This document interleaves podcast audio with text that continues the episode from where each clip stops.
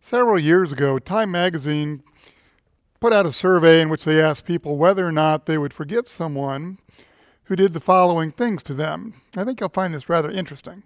So, in response to the question, would you forgive someone who murdered someone in your community? 33% said they would forgive. 59% said they would not. Now, in response to this question to women, would you forgive someone who raped you? 19% said yes, they would forgive, but 77% said they wouldn't. In response to the question, would you forgive someone who murdered your child? I don't think it gets any more personal than that. 15% said yes, they would forgive, but 81% said they would not. Now, in all of these cases, the overwhelming majority of respondents said that they would choose bitterness over forgiveness. Some of you are in bondage right now to the master of bitterness. Maybe you're bitter toward God because of a tragedy that happened way back sometime in your life for which you blame Him. Some of you are bitter toward someone else. Maybe it was a boss that unjustly fired you, or the spouse who left you for someone else. Or maybe it was a business partner who skipped out and left you holding the bag. There may be some listening today who are bitter toward parents, perhaps because you were physically or even sexually abused. Perhaps you're bitter toward a father who never spent enough time with you, or a mother who never affirmed you. And yes, there are some who are bitter toward the church and toward ministers of the gospel because of a bad experience you once had. Now, I want to just stop right here and make something very plain. If you think you can get through life without people mistreating you, misjudging you, or misusing you, well, you just better find a desert island to live on. But be careful because even there, you still have to live with yourself. The truth is, if you're not careful, bitterness can follow you all the way to the grave. In fact, I recently came upon a true story about a 94 year old lady. We'll just call her Hazel.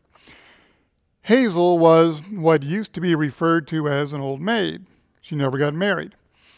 Now, after her funeral, her pastor felt it necessary to put a note in the church bulletin because of something unusual that happened there.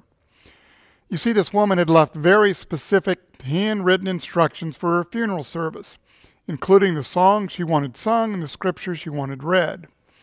But her final instructions were these There will be no male pallbearers. They wouldn't take me out when I was alive, and I don't want them to take me out when I'm dead. I know it's a humorous story, but it, it reminds us of the seriousness of the question how many times should I forgive?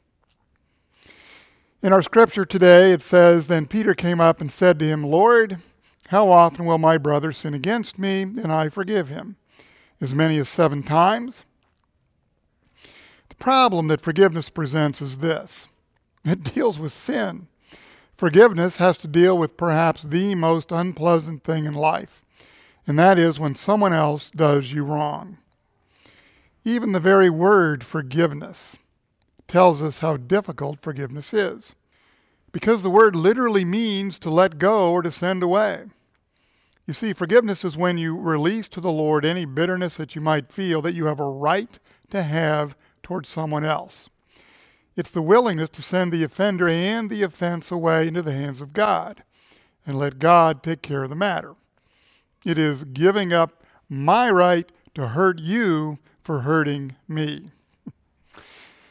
now, the Apostle Peter asks a question that many people would like to ask, but sometimes are too ashamed to ask.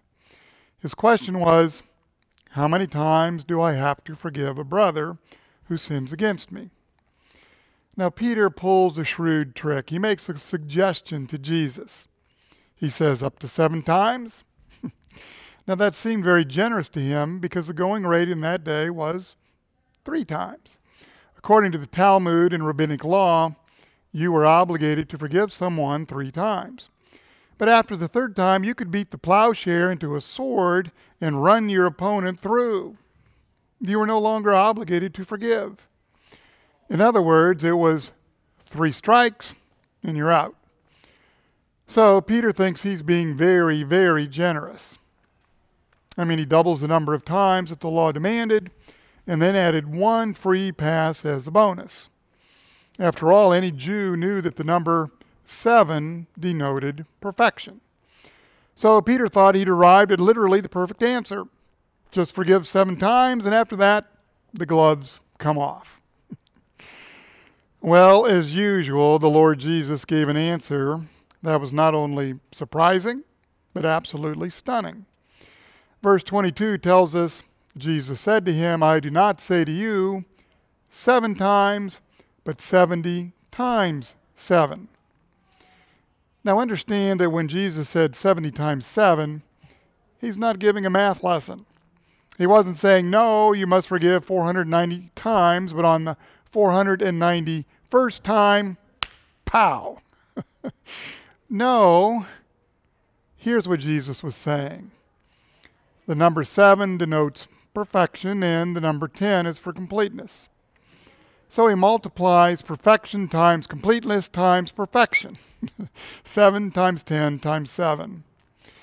In other words, just forgive him every single time he sins against you. Peter thought that if someone sinned against you and he repented and you forgave him, and then he did exactly the same thing and repented and you forgave him again, he could say, That's two, you better not get to three. But Jesus said, don't keep a scorecard. If somebody sins against you the first time and you forgive the brother, then you promise not to ever hold it against him again. So, how does Jesus arrive at this conclusion? Well, Peter was appealing to the law, but Jesus was appealing to love. You see, the law has limits, but love doesn't. The law keeps count but love does not. The law keeps records, but love does not. The law has a long memory. Love has no memory of past offenses whatsoever. Now, you may be sitting there thinking, well, I could never forgive anyone that many times. But listen carefully. Forgiveness is not a prisoner of your emotions, it's a servant of your will. Whether you feel like forgiving or not is irrelevant as to whether or not you can forgive.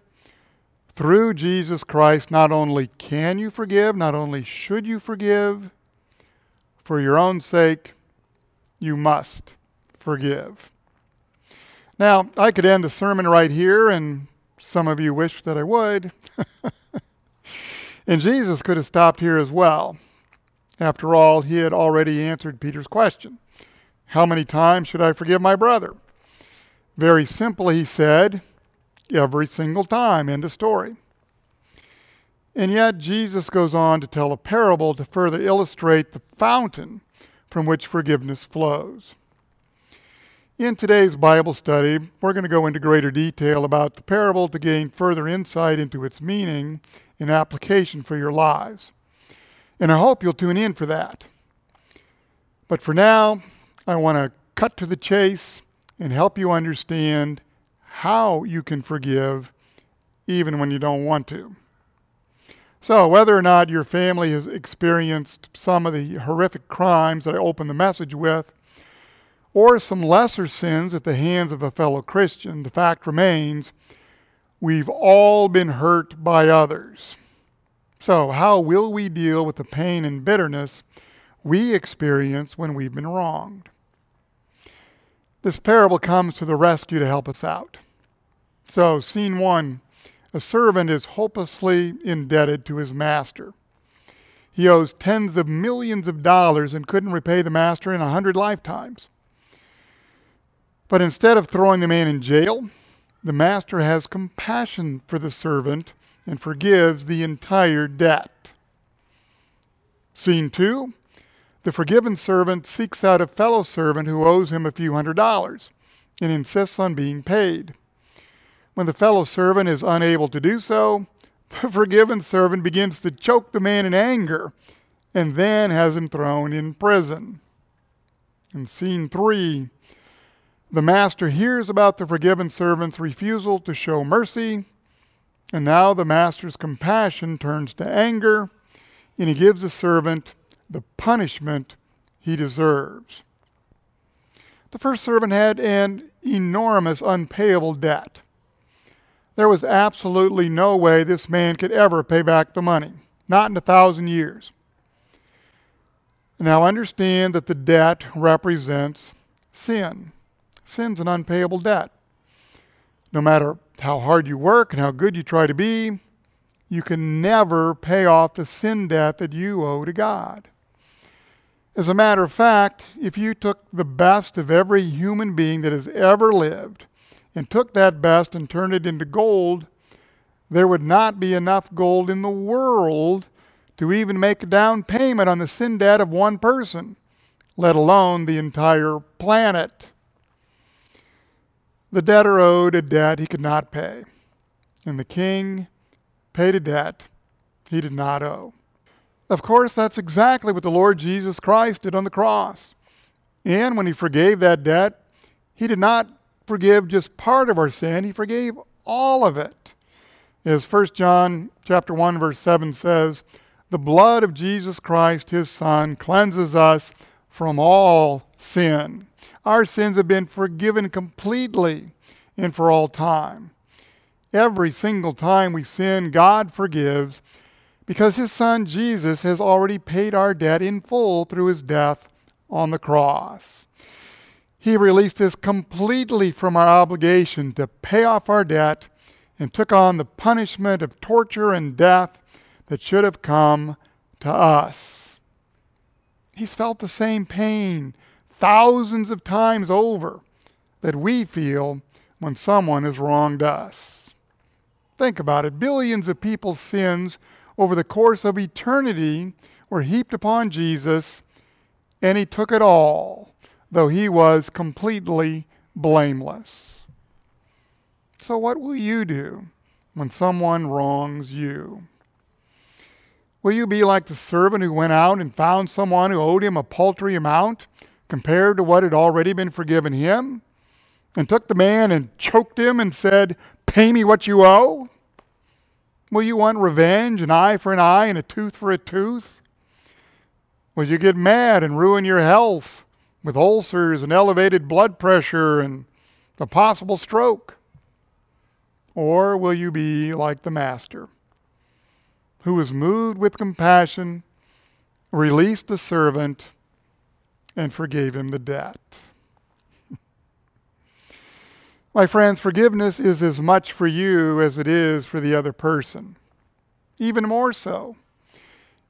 If you can't forgive, it's like holding a hot coal in your hand. You're the one getting burned. Don't miss the fact that the servant who couldn't forgive was thrown back into prison. And it's his own fault.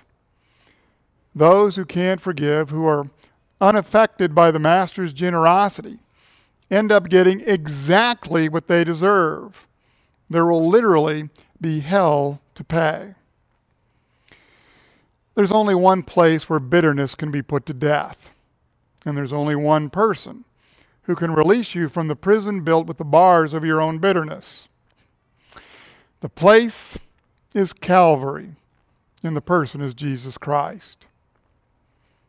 You know, a famous preacher once said, Let us go to Calvary to learn how we may be forgiven, and then let us linger there to learn how to forgive. There's only one way to become a forgiving person, and that's to become a forgiven person. And there's only one way to become a forgiven person, and that is to go to Calvary. My friends, when you've been to Calvary, you will realize for all of your life that to err is human, but to forgive, divine. Amen.